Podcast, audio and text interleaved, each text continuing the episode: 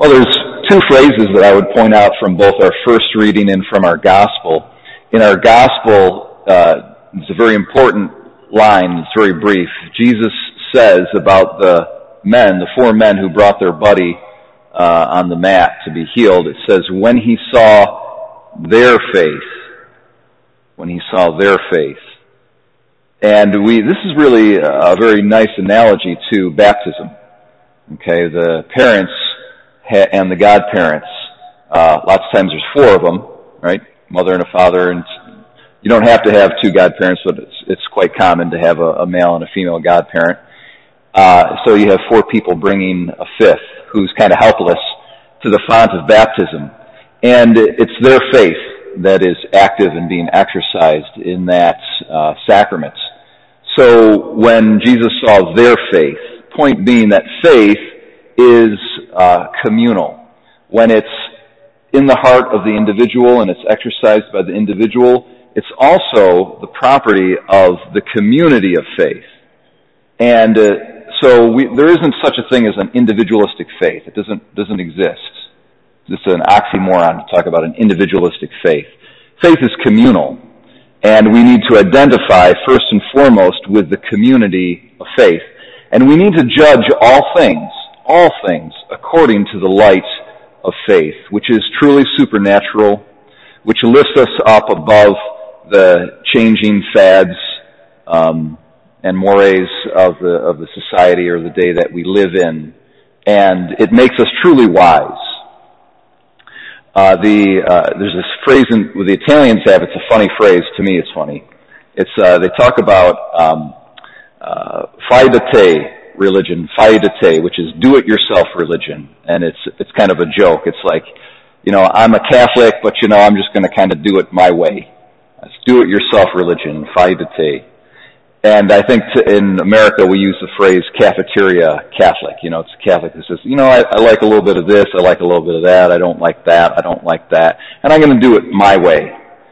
And uh, it's not communal, and therefore it's not true faith. It's a violation of faith.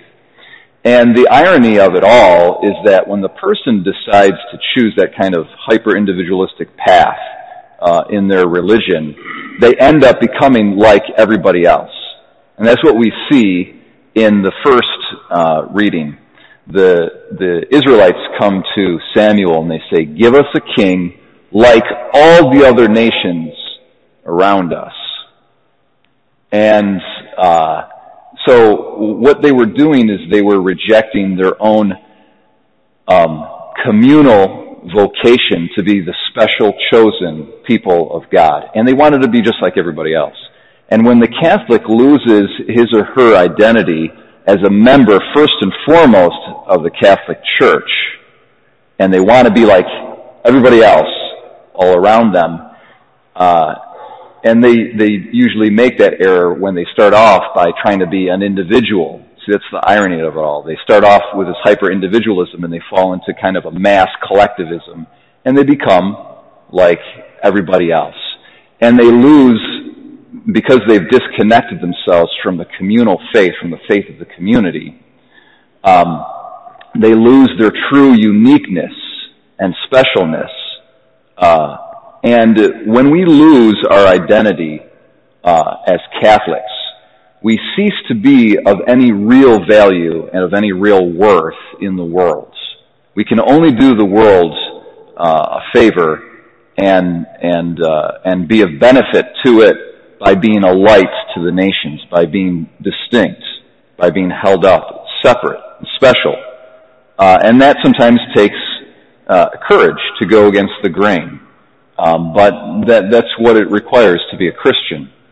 So uh, faith is um, a communal reality, uh, but it's a reality of a community that is unique and special. And so we have that nice balance the faithful believer has that nice balance between, um, you know, being unique, but then also at the same time having a community and a roots and grounds and, and a, a home to identify with. And uh, this is what we celebrate in the Eucharist. People don't understand oftentimes that uh, the act of receiving communion is an act of communal faith. When you receive communion, you're making a public statement before the community that you believe what the church teaches and that you live your life according to the, the church's teaching. You're actually making that statement. People don't often make the connection. They see communion as this radically individualistic thing. I'm just going to go up and receive communion. This is what I do. I like to do it. And, but it's, it's really, it's a celebration of the church's faith and of the faith of the community. And that's what we're about to do right now.